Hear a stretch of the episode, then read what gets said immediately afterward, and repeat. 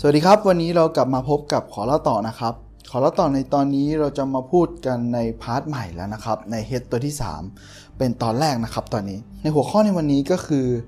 ทำอย่างเศรษฐีนะครับ โดยปกติแล้วเมื่อเรามีความฝันแล้ว เรามีความคิดสร้างสรรค์แล้ว แต่เรากลับไม่ลงมือทำมันอย่างจริงจังนะครับ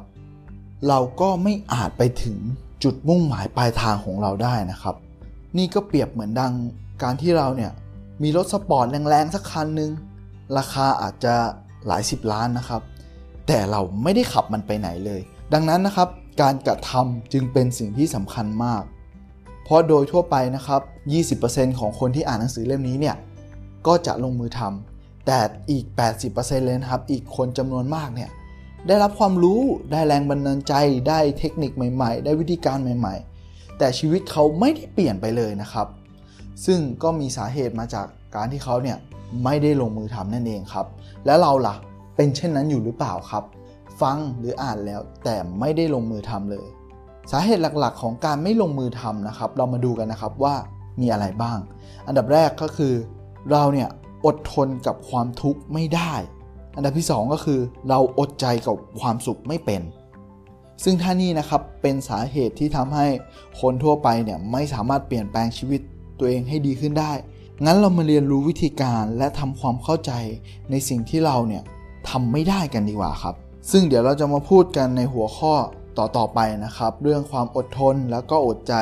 ซึ่งเรื่องราวเหล่านี้เนี่ยมันผ่านประสบการณ์ การศึกษาค้นคว้าจากคุณขุนเขามาแล้วนะครับ โอเค เราไม่รอช้านะครับ เรามาเริ่มกันเลย เรื่องแรกก็คือความอดทน ทุกๆ ครั้งนะครับ เราต้องอดทนกับอะไรบางอย่าง ที่มันล้วนแล้วแต่สร้างความเจ็บปวดให้กับทั้งร่างกายของเรา ให้กับจิตใจของเรา แต่ที่สำคัญเลยนะครับไอความเจ็บปวดนั้นเนี่ยมันเพิ่มความทุกข์ให้กับเรา หรือมันลดความทุกข์ให้กับเราแน่ถ้าเป็นในกรณีที่ความเจ็บปวดนั้นเนี่ยมันเพิ่มความทุกข์ให้กับเรานะครับ มันก็คือเรื่องที่เราเนี่ยไม่อยากจัดการมัน หรือเราไม่มีอารมณ์ที่จะจัดการมันนั่เองครับ ก็ประมาณว่าเอ้ยวันนี้เหนื่อยมาทั้งวันแล้วอะไม่อยากทำมันนั่นแล้วไม่อยากทำไอ้นี่แล้ว ตัวอย่างเช่น การจัดการภาษี หรืออะไรที่มันเกี่ยวกับอารมณ์ ก็เช่นว่าเฮ้ยวันนี้ไม่มีอารมณ์ออกกำลังกายแล้วเออไม่อยากสร้างชีวิตที่มันดีแล้วไม่เอาแล้วขี้เกียจอ่านหนังสือไม่เอาไม่อยากตื่นเช้าในวันหยุดไม่ต้องการแล้ว ไม่อยากหาไรายได้เพิ่มแล้ว คือมันเหนื่อยไปหมดแล้วครับ คือไม่อยากสร้างไม่อยากต่อยอด ไม่อยากสร้างระบบทำเงินอะไรพวกนี้แล้ว ซึ่งสิ่งเหล่านี้แหละครับมันทับถมเราทั้งร่างกายแล้วก็จิตใจ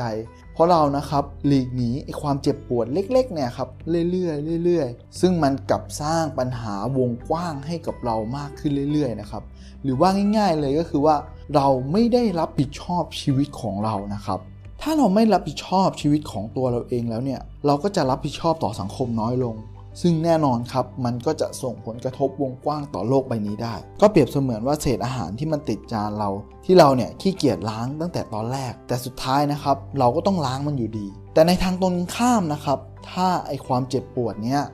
มันเพิ่มความสุขให้กับเรา ก็คือว่าการที่เราเนี่ยได้จัดการชีวิตของเราให้เป็นระเบียบ เรามีเป้าหมาย โดยเราสร้างวินัยให้กับตัวเราเองนะครับ ซึ่งมันคือรากฐานที่สำคัญ แน่นอนครับ คนส่วนใหญ่เนี่ยมักจะเข้าใจผิดว่า การไม่ทำเนี่ยจะทำให้เราไม่ทุกข์นะ ซึ่งเราได้ทำตัวตามสบาย ไม่ต้องเครียดไม่ต้องอะไรใช่ไหมครับ แต่ความเป็นจริงแล้วเนี่ยถ้าเราไม่จัดการตัวอย่างเช่น ภาษีค่าน้ำค่าไฟค่าอินเทอร์เน็ตค่าใช้จ่ายต่างๆเนี่ยครับสุดท้ายแล้วครับถ้ามันโดนตัดขึ้นมาเนี่ยมันก็สร้างความทุกข์ให้กับเราเนี่ยมากกว่าเดิมอยู่ดีครับ หรือถ้าเราไม่ออกกำลังกาย บางคนอาจจะล้มป่วยเดินไม่ได้เนี่ยอันนี้ทุกหนักกว่าเดิมอีกนะครับ หรือแม้กระทั่งการฝึกสติ หลายคนมักจะสะสมไอ้ความขุ่นมัวที่มันได้รับมาจากผู้อื่นนะครับ ทุกๆวันทุกๆวันมากเข้า โดยไม่ได้พิจารณาไต่ตองอะไรเลยแม้แต่น้อยนะครับ ปล่อยให้มันเนี่ยทับถมเข้ามาในจิตใจของเรามากเข้ามากเข้านะครับ สิ่งนี้เนี่ยก็เปรียบเสมือนบ้านเรานะครับที่มันดูโลกหูโลกตาไปหมดเลย เพราะฉะนั้นนะครับ คุณแจที่สำคัญเลยที่จะทำลายความเจ็บปวดที่แสนสาหัสที่มันอยู่ในใจเราเนี่ยก็คือพลังแห่งวินัยนั่นเองครับ เราสามารถสร้างความเปลี่ยนแปลงได้กับทุกเรื่องทุกอารมณ์นะครับ ผมเองก็ลองสำรวจตัวเองดูดีๆนะครับ ปรากฏว่าเฮ้ยไอชีวิตผมเนี่ยที่มันดีขึ้นมาได้ ก็เพราะว่าการสร้างวินัยนั่นเองครับ ซึ่งสิ่งเหล่านั้นเนี่ยมันถูกหลอมรวม ระหว่างสิ่งที่ผมทำเล็กๆ น้อยๆ ทุกๆ วันนะครับ ซึ่งมันชัดเจนเลยนะครับว่าตรงด้านไหนของชีวิตของผมเนี่ยที่มันย่ำแย่